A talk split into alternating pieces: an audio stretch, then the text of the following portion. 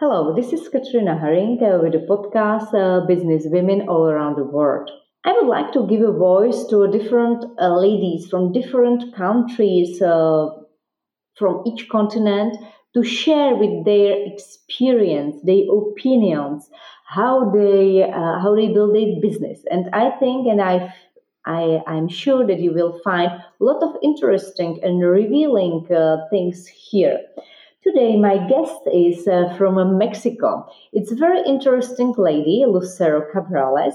You can really find in this uh, podcast a lot of interesting moments how she built the business, the very successful business in education, because she uh, founded and built up uh, two very uh, high performance bilingual schools. you can also hear how they divide their responsibility and duties uh, in their families because uh, she's not involved uh, by herself in this business but also with her husband and with their children so listen uh, this uh, episode i think you will really enjoy it lucero is also uh, president of Mexican Association of Women Entrepreneurs. So you can hear how they build their chapters, how they succeed to have more than 4,000 members, and what are the main topics, main challenges, and uh, main issues for Mexican ladies. And what is very valuable and very interesting, it's the end of our interview because Lucero is speaking about her approach to the everyday life, to the business uh, question, everyday lives, everyday solving problems. And I think that uh, you can really understand why she's so successful woman. Please hear us and thank you very much.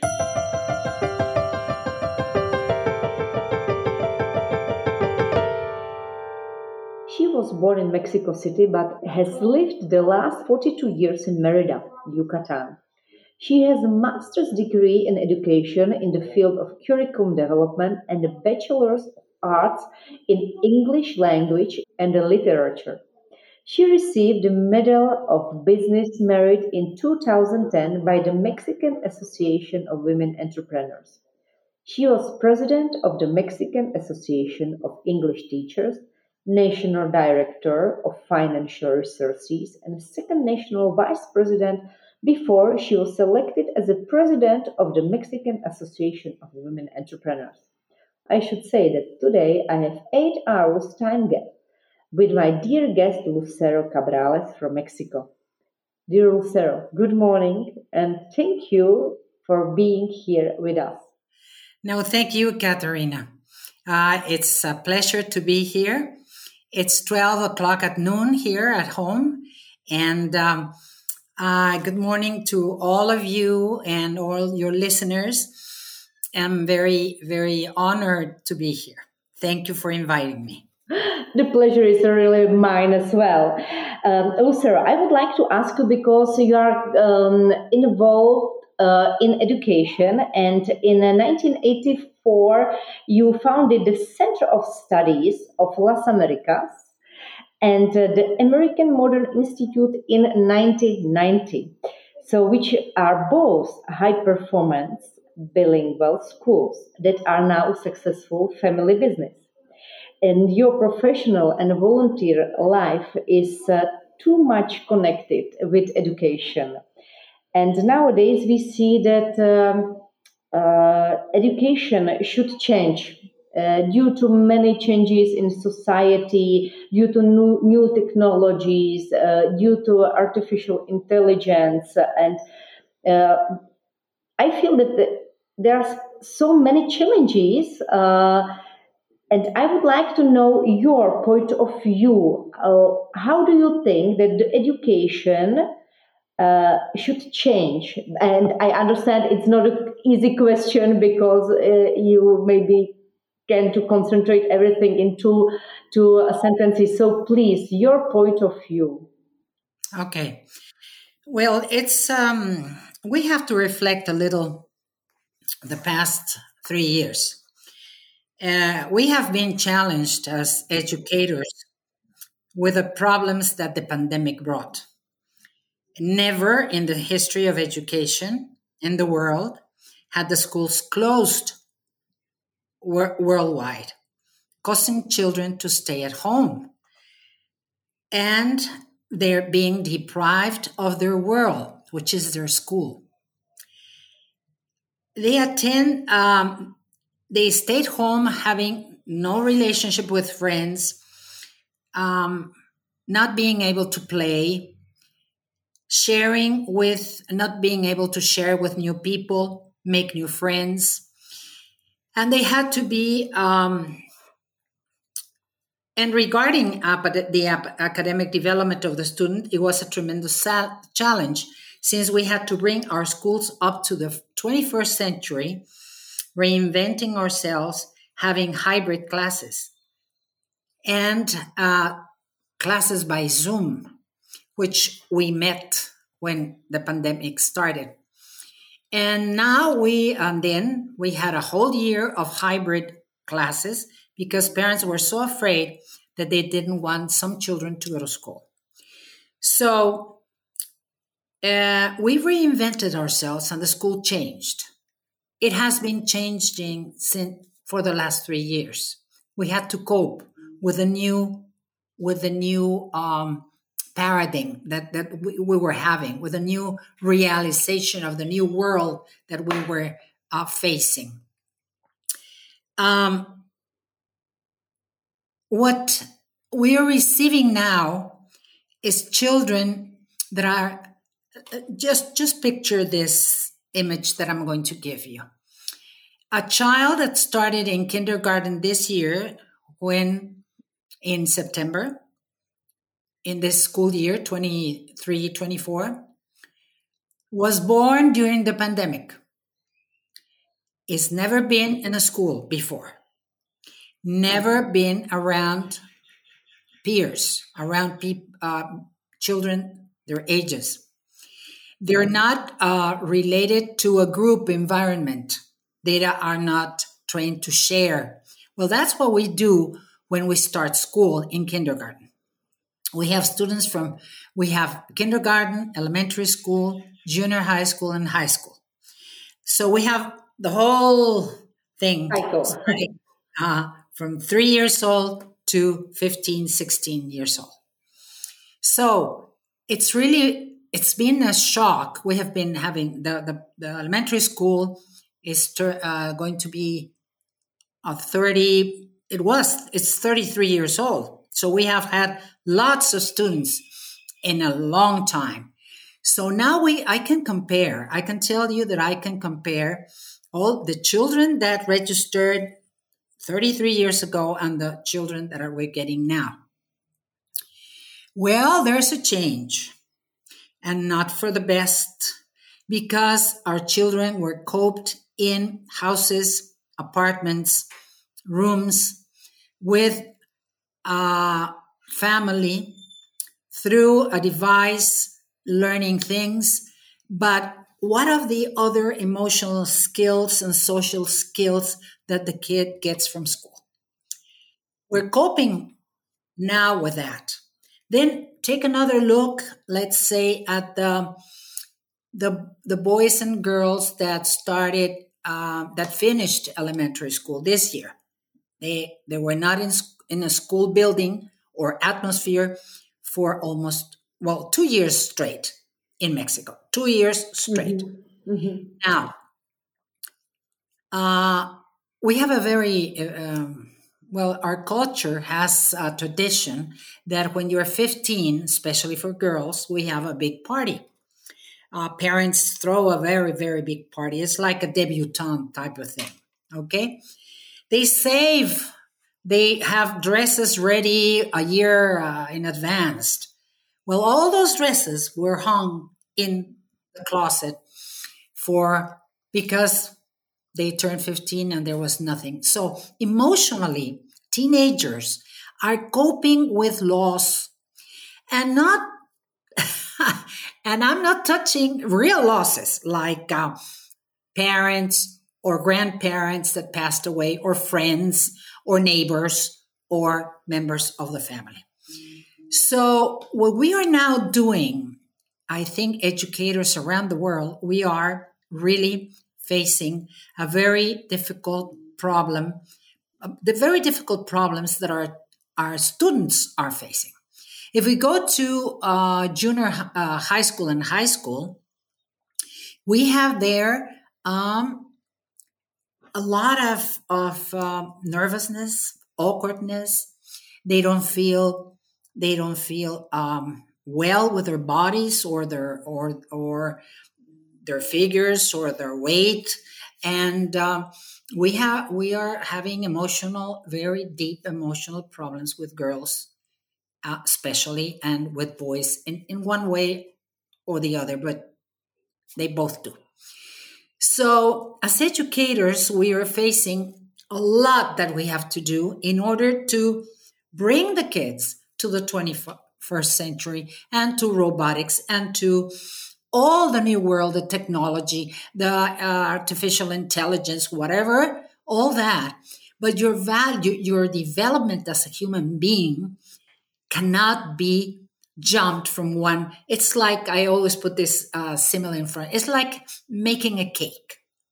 You want to bake a cake, you put all the ingredients and you do it and you put it, stick it in the oven. And then you want to have it fast or changed. No. Education has been going on because we need we need to develop all these areas. That's why we got to artificial intelligence because we were developing all those intelligences and all those uh, uh, abilities and um, ideas and things in order to uh, for society or humanity to evolve. So we need the children to jump, to run. They had lost mass in their bodies. They were all flabby of mm-hmm. sitting down in front of a device. So really, there's a lot to think about in education. We're coping right now with what we have, and we're trying to. There's another thing that, the, uh, some children, a lot of children, lost uh, a goal in life.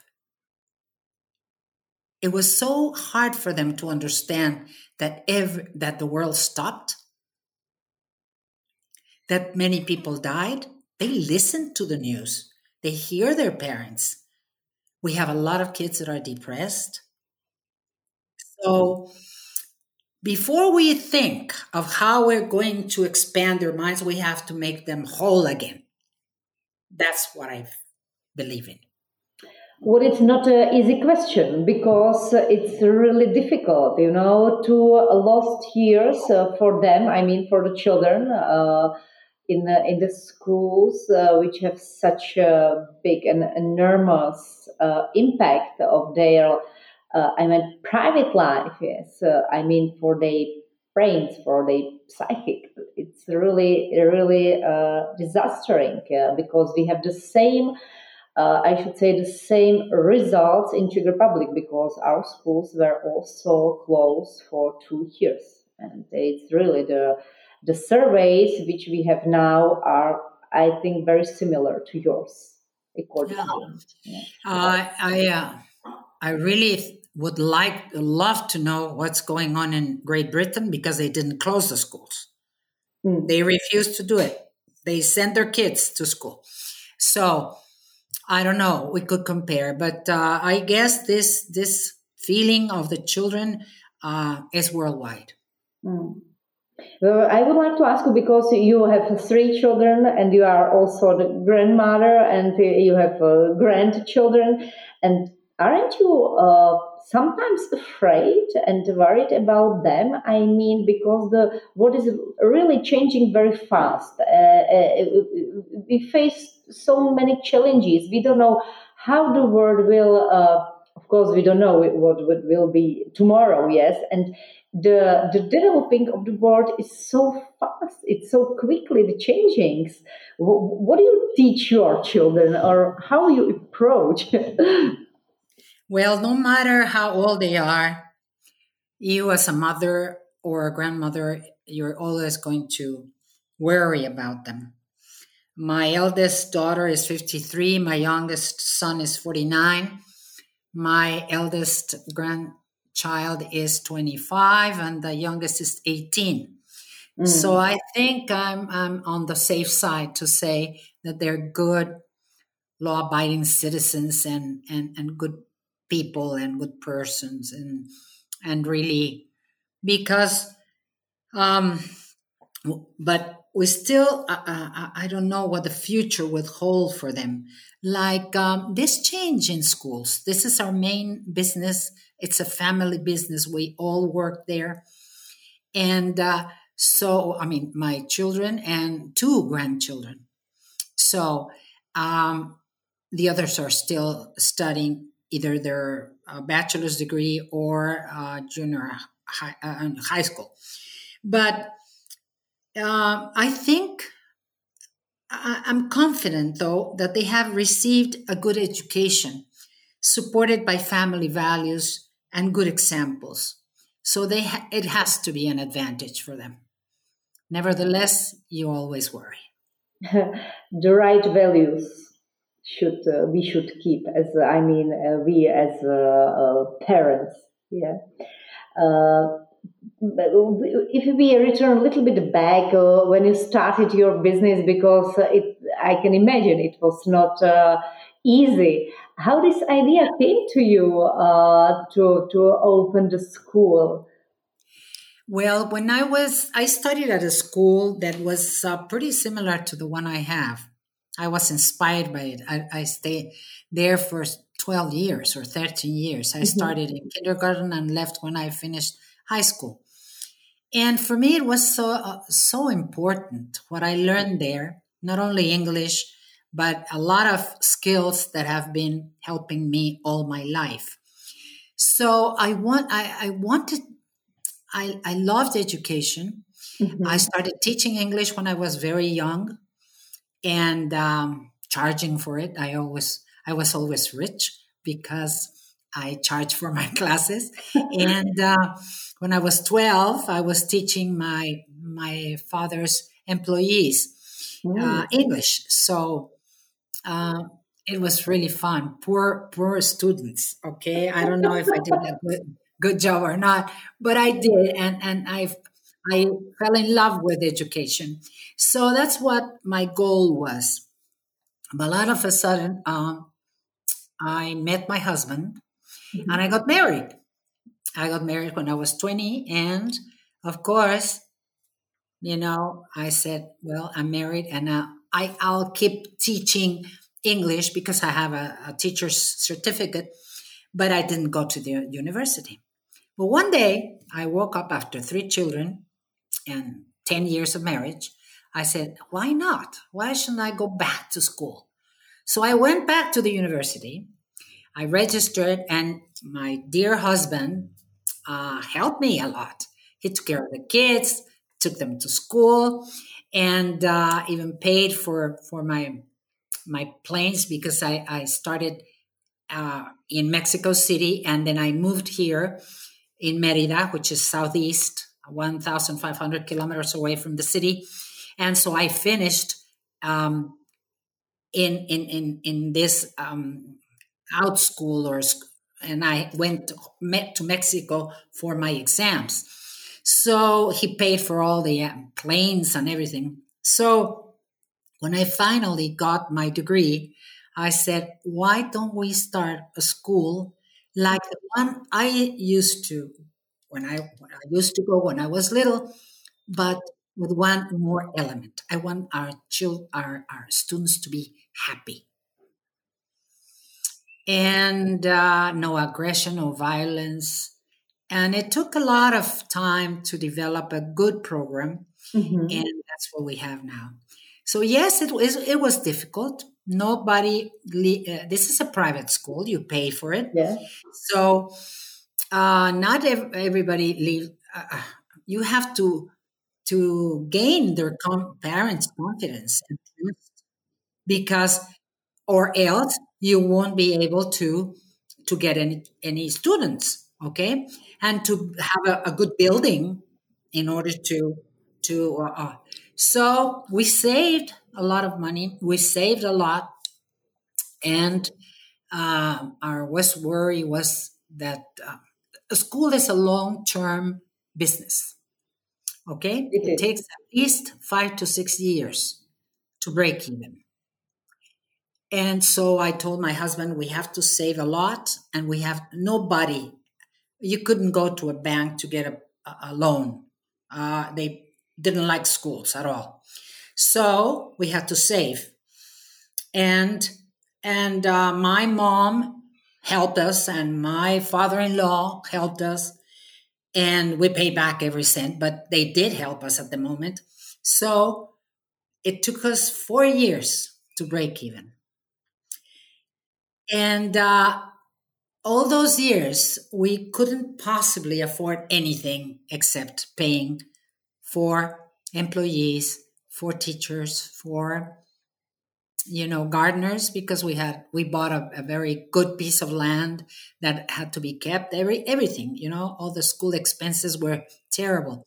So my family didn't have enough money for the family because we first paid everything for the school and then if we had money it was for us so my kids didn't ever travel when they were young it's customary here to go to Disneyland or Disney World. We're just in front of Miami. And all the children had been there except my kids. And now um, they have traveled all around with their children. They, my grandchildren have been in, in, in Russia. so it's a different, it's a different time. And I'm very glad they, they like to, to travel. That, that's good. Yes, it's very important for for you know not for education but for your knowledge, uh, for your experience. Culture, yeah, different cultures. It yeah. makes you less less passionate about you and yourself. Mm-hmm. It makes you compare that we are the human race. That's what we are. No colors, no nothing, just the human race. And I think um, I think that that that is learned when you travel. Mm. Lucero, do you think that this financial question was most difficult for you at the beginning, or w- were there any more challenging uh, uh, challenges for you when you started, uh, let's say, the business? Because I think I understand it. It's uh, um, it's a private school which is paying, but uh, anyway, it's education. So so, what do you feel was the most difficult for you at the beginning when you start to? Well, creating the program was really a challenge mm-hmm. because um, I made it. I, especially the English program. We have by our government issues the programs in Spanish that we should have in every school. Uh, we have a Ministry of Education, and it's uh, federal. It mm-hmm. goes to mm-hmm. whole Mexico. But in English, I developed everything the, the whole program starting in uh, with three year olds. And um, well, that was very challenging because I had to to see if I I uh, introduce something that for me is our key to success. In the school that I studied, I learned to read and write in Spanish, in English first, and in Spanish later. Mm-hmm in uh, my daughter's school was a bilingual school too she learned english first no spanish first and english later mm-hmm. and what i did i started both languages at the same time reading and writing in mm-hmm. english and spanish in different classes in different classrooms with different teachers so they don't um, mix them yes. so and this has been a success Mm. I don't know if anybody else around the world does it, but I do it. So when did you uh, first? Um, I mean, when it was the first moment when you understood that you are successful, that you done it, that that now it goes only well. well, you're never sure that. So many things can happen. We had a hurricane, and then we we lost all the walls around the school, and there were meters and meters of of, of walls. So you're never quite sure. But when I, when we really face the fact that we had done something very important and, and that we had two schools full of students was on our 21st anniversary. Mm-hmm. Mm-hmm. 21 years passed oh. when we, my husband and I, we were walking around the, the, the school playground and he says, Can you believe this? No, I said, I can't. I don't know how we did it. I really do.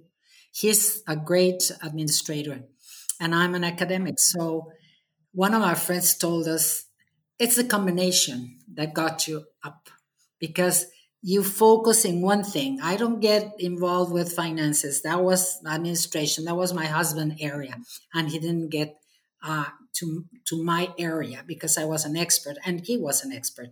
So I think that coming together with um, a, a, partner, in this case, he is my husband, but we are partners, and putting the best uh, your expertise in the in that association and being very honest and very respectful of the other the other areas uh, i remember the first time i signed a i had signature and everything and i signed a check for uh, very early on for something that I, we bought for the school so i gave them and when my my husband came to the school. He says, Did you sign a, a check? Yes, I did. You shouldn't have because we pay on Fridays and this is not the way we do it. And we have a program, we have a protocol. And I said, Whoa, whoa, whoa, I never get in your area. Okay. so really, uh, that's that's how it happened. so it was very necessary to split your duties to to to share it to uh, to understand what you are uh, good in and what uh, what's your husband's responsibility and please yeah. tell me because it's a family business are your children involved in this business or yeah, yeah? Uh, my daughter is not well i when i started being a national president of AMEXME which mm-hmm. is a 24 7 work, uh, I quit um, the the school operation and I left the, elementary school and kindergarten, and I left my daughter there. She had been working with me. She was a, the kindergarten principal for for several years. She was my right hand, so I took a step out, and she continued. This has been going on for five years. And then my two sons, I have a uh, one studied is, is an engineer in computing, and the other one is uh, has a BA in communication. Both of them have master's degree in education. So uh, we asked them, "Do you want to come mm-hmm. on board?" Mm-hmm. So uh, my first, my eldest son said yes, and he after working elsewhere because he um, worked for a company that uh, c- created here in Mexico voicemail. Oh. The voice, uh, one of the uh, those things that we hate now that uh, they uh, you answer they answer the phone. This is uh, Bank of America. Please press one if this. Please press two. Well, he worked in that company and he developed that with a, a whole bunch of of young bright minds. And I said, How much are you making there? And he said, uh, 1,500. And I said, I'll give you 1,500. Come work for us because we need a specialist like you for the computers of the school to have uh, uh, um, a lab a tech, uh, with the computers with the best. And uh, he, he said, Well, can you pay more for i said yes we can pay you more so he came on board and he was that for a long time because computers are now a part of everything we have lots of computers I, I, I can't i don't know exactly how many we have in, in each school but we have a lot everybody has one period. Plus two uh, labs where we have Macs and, and and for drawings and things like that. I mean, really. And my oldest, my youngest son, uh, was always in, in in communication and that, and he started uh, working as, and he has perfect English too, and he's an English teacher, and he started as an English coordinator of the um, high school. Good. And now he's in finance. My husband retired, and he is in finance.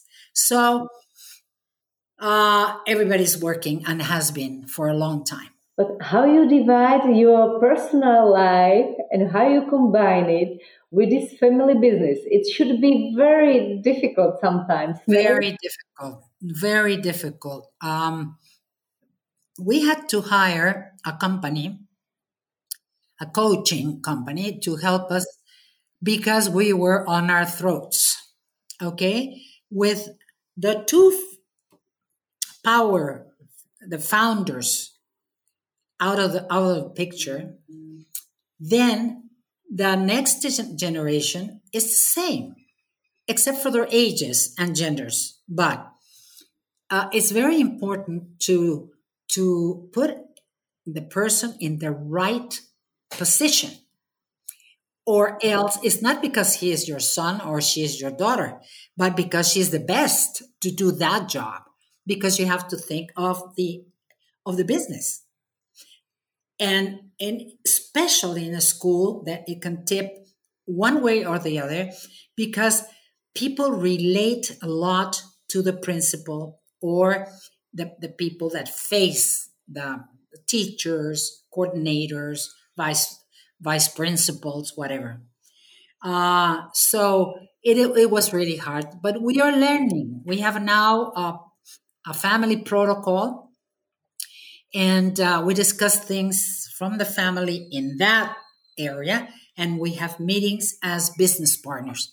Now, my my son, my sons, and my daughter are are, are partner, partners in equal number of shares. So we have five uh, five associates.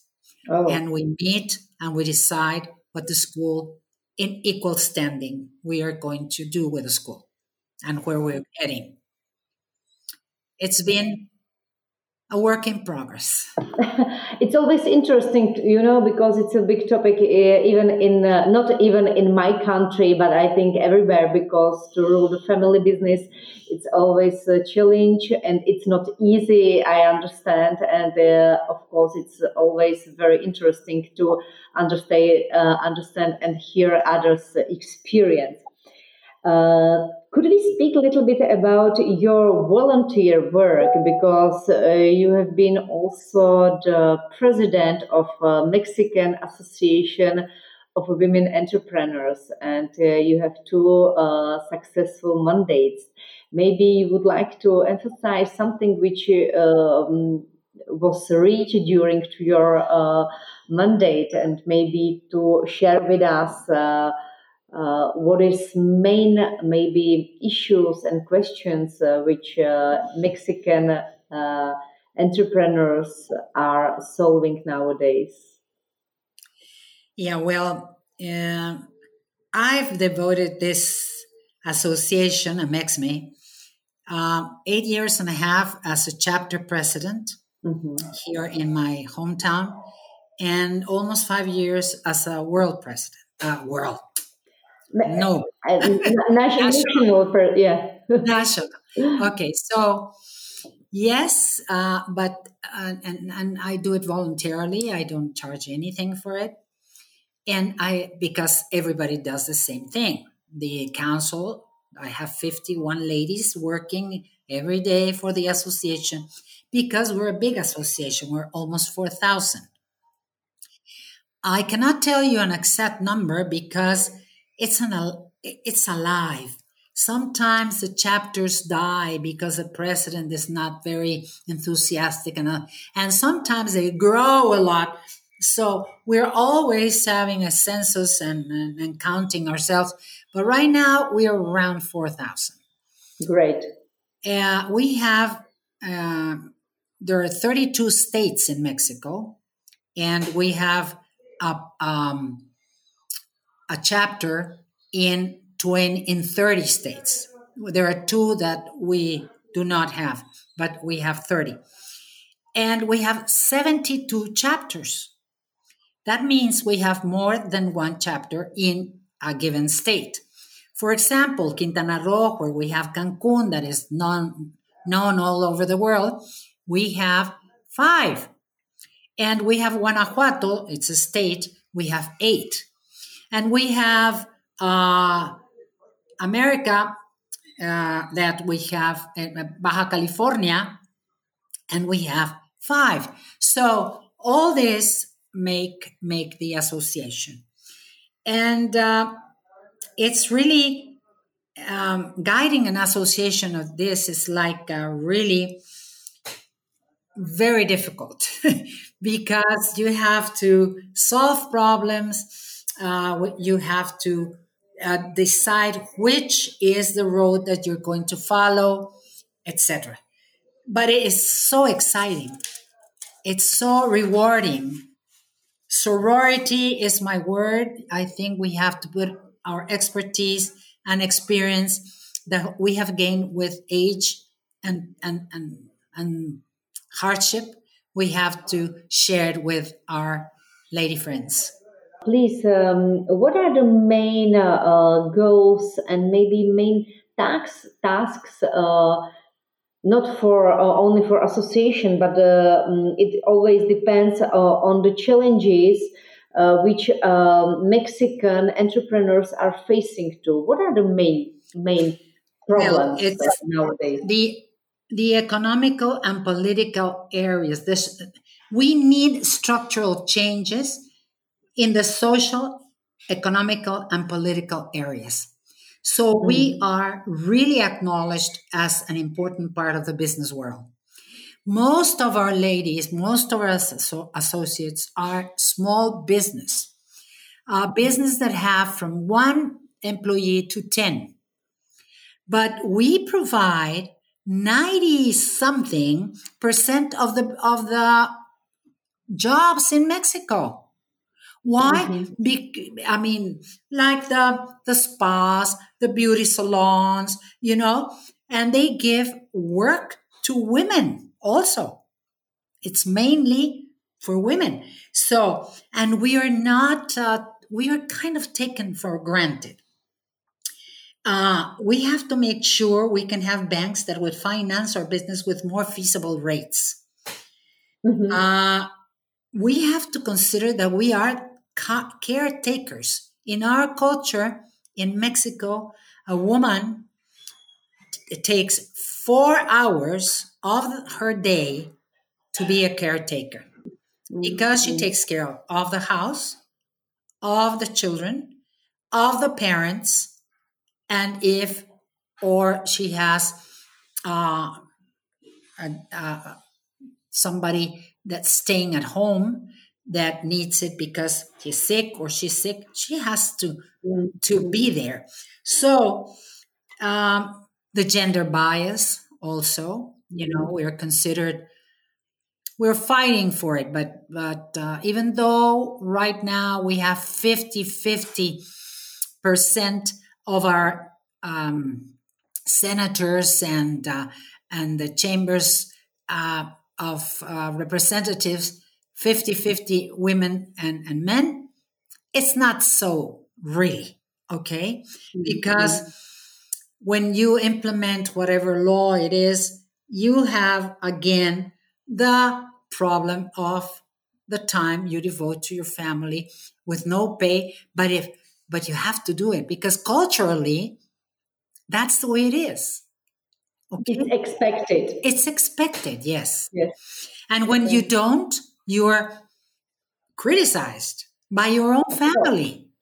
Mm-hmm. by your mother or your grandmother or your your mother-in-law or your neighbor or somebody um, she's always working and she's neglecting her children you know these things happen and i think it's something that we face as women around the world because i've heard yeah. the ladies then um, and the digitalization of our businesses. We need that, and we uh, we are challenged with it, uh, and we have to be more open as as women uh, to this world because most we have a lot of ladies in our association that are over 59 and the older they get the less they want to be in the digital world so it's really all those challenges are for us. Besides you know a lot of competition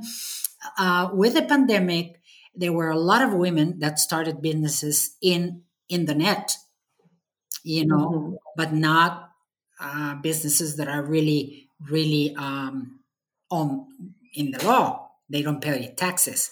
So it's really a competition that is not fair for the one that has a, establishment has a store pays pays taxes and all that. So we're right in, in my association we're now opening to this we call them entrepreneurs because we have two words in spanish. We have empresarias that's businesswoman and we have uh-huh. entrepreneurs. Those are the, the, the, starting up the ones that are ah, starting okay. okay.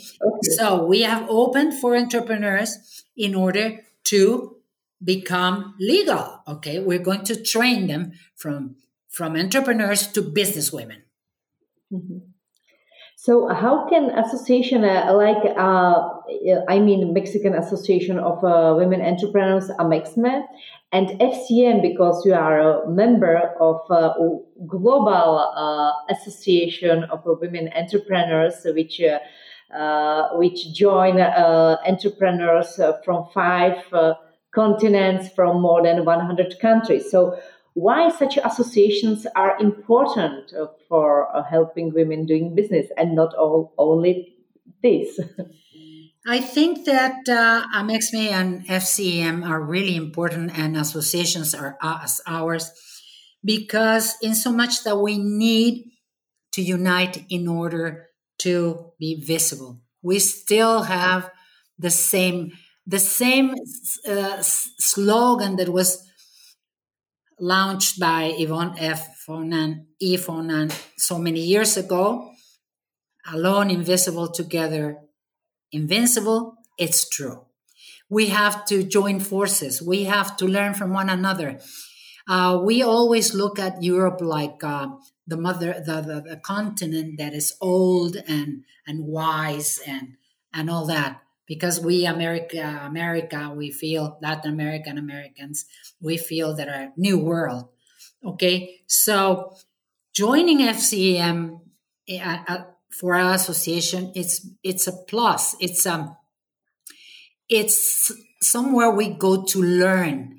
And what I've learned in the many congresses, uh, FCM congresses that I've attended, and it's once when I talked to an African lady from, um, I don't remember her, I think it was Nigeria at, at the time. And it was in Florence, and I had the opportunity to talk to her. And when I heard her problems, they were just like mine. And uh, when uh, she talked about her husband, her children, her family, her business, and the difficulty that she was facing, uh, they were my problems. So what you really I really love FCEM and I really love AMEXME because first of all, they're an egalitarian associations. You never know if the lady next to you is filthy rich or is just struggling. We never know and we don't care. That's not something it's important for us. And then it's it's really uh, it has a policy that underlies everything of non-discrimination. We are the same. I don't mind that we are Latin Americans or Africans or or we come from Australia or Chinese or or from the Czech Republic. We don't care. We're all the same. And every time I sit in one of those uh, meetings the world meetings and I see all the fl- little flags there. And I said, I wish men could sit like us and listen to one another because we would have a better world. Yes. to share our best practices, our experience, our ideas. It's very important. Right. Across the borders. Yes, thank you very much. Uh, please, uh, at the conclusion uh, of our uh, interview, I would like to ask you because many uh, beginners, many entrepreneurs which are just at the beginning are listening this podcast as well, and it's it's a kind of um, inspiration for them. I would like to ask you, what would you recommend to the beginners to do at the beginning of the entrepreneurship? What is uh, most important from your point of view? Okay, for me, it's have a plan and stick to it. Be patient. Save, save, always save. Don't spend too much. Save for a rainy day. Work mm. hard, but be prepared to rest and have a personal life. Business is fine, but you as a person are more important. You are the main character of your film about your life. So take care of yourself. Nice set. Thank you very much. But life is not only the business, yes. But what do you think it's important to have a successful life? Uh, I mean, uh, uh, at all from the beginning till till the end. Of course, it's not possible because we have up and downs, and yes, you have up and downs. You you really do. Um, you start something like uh, I'm going to give you an example. When I well. I, I said that we were growing little by little one year at the time until we had sixth grade. For us, sixth grade here in elementary school, uh, we go to the next level, which is called secondary school, and it's first, second, and third. And I assume because they were really pressuring me, the parents were, uh, we're going to have a secundaria, right? We're going to have a secondary school, right? Uh, and then when I opened it and we invested all that money in the laboratories for chemistry and biology and all that, all of a sudden half of the students left the school. And I just had 10 students for my secundaria. And I said, no way. I am not going to be able to pay the teachers with 10 students. So, and then you have uh, a devaluation here in Mexico, and and then uh, English books were terribly expensive. We couldn't afford them, and those were the ones that our children were using. So I had to devise a, a, a way of the parents that had books, hardcover books, donated the books to the school, and the school charged a rent, a fee. And so for 150 pesos instead of 2000, you can have the books for your children and and then at the end of the year you gave them back. And that's the way we coped with the biggest devaluation our peso had in 1995. So you have to be one one thing I am I'm telling every entrepreneur, you have to be in your business. You have to be watching everything. When that happened, I had to come up with an idea. It had to be done some way. I had to be the parents had to be able to buy their books. So uh, we devised this this this mechanism and uh, and we did and the, the kids did it and the parents felt so so understood because they didn't have the money. They were losing their homes. Their mortgages tripled. So how could they buy books for the children? They wanted to pull the book, um, the kids out of school. So we gave them all kinds of opportunity for payments and we even I remember one parent came and said, I, I don't have anything but this fax machine. Would you accept it? We didn't have a fax at the time. And I said, okay, so we do it. So you have to be pulsing your business because even though you say, well, it's five years, and uh, statistics say that after five years, you are done. Forget it. Yeah. Things come from outside that you're not responsible for and you have to to be creative resilient and get something done. Great. Uh, you devote a lot of uh, time to traveling. You take part into different uh, congresses conferences. Please do you have any recipe uh, for well-being? Well, uh, yes, I'm very active, especially when you compare me with ladies my own age. Uh, but I think I look and feel younger because I work a lot. I put my head to work creating new projects. I meditate. I never miss my yoga sessions because yoga keeps me going, like Johnnie Walker keeps, keeps, keeps me walking. And uh, my husband and I also have a karaoke group where we sing oh. with our friends every uh, other Saturday. And uh, we try to be happy and have a good life.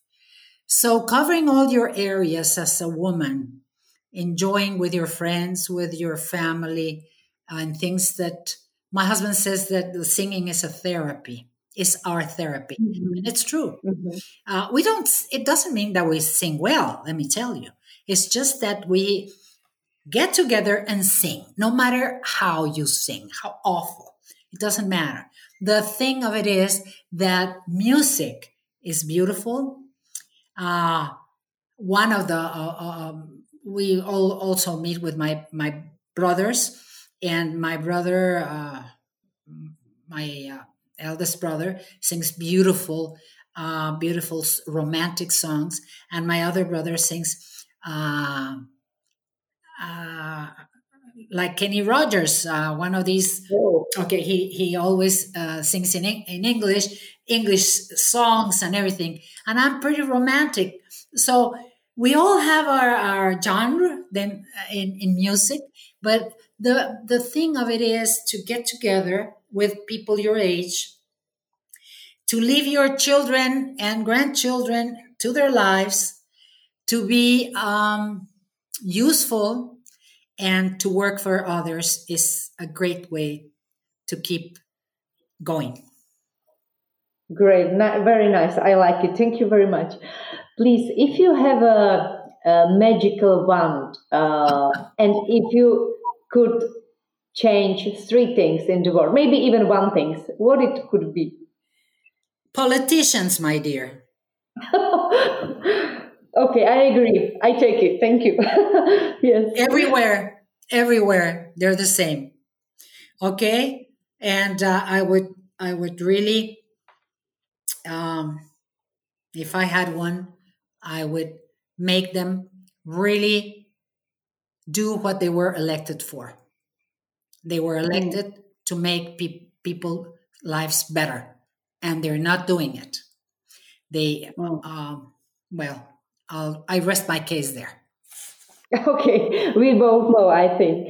Uh, and if you have a possibility to ask any question to anybody from whole, whole world, uh, what would you like and who would you like to to ask the question and what do you put as a question. Uh, i would I, I i'm thinking that i would like to um to ask you Katharina, after oh. hearing my answers how am i different from you?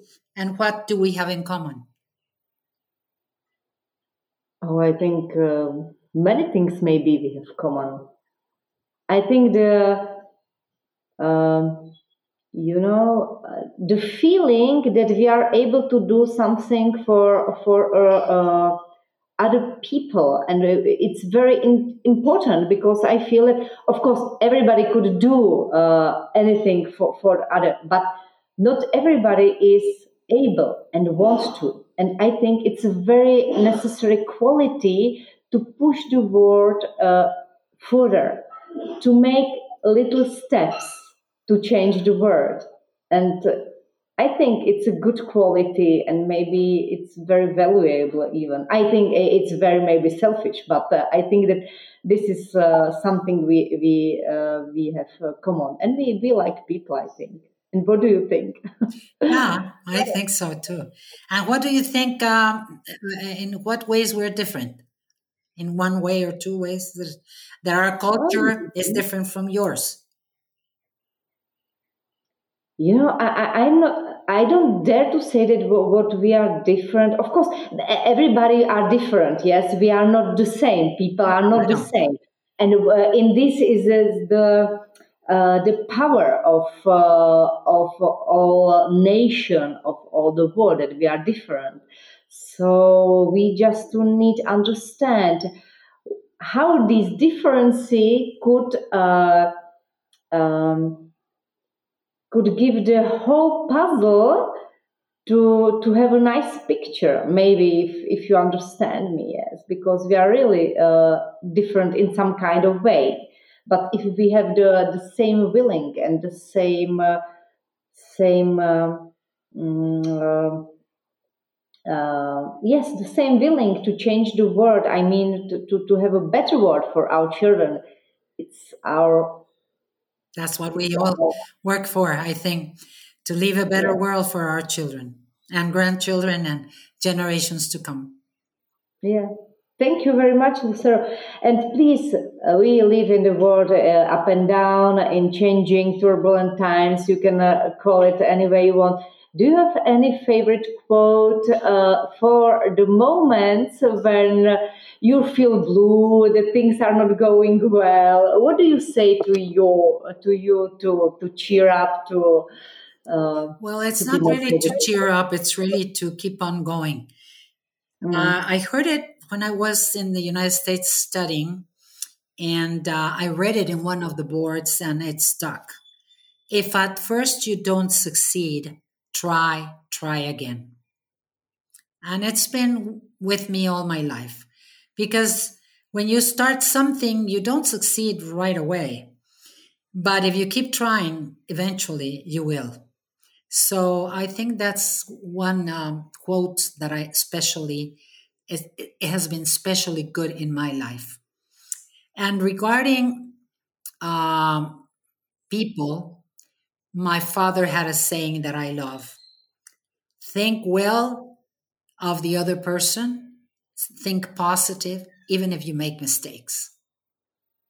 Oh, very nice mission. At the very nice end of our uh, interview, Lucero, thank you very much because you devoted me so so much time. I wish you uh, success and happiness in everything you do. You plan to do. Uh, I wish you health uh, to all your family, and I really look forward to see you again soon. Thank you, Katerina. It was a pleasure.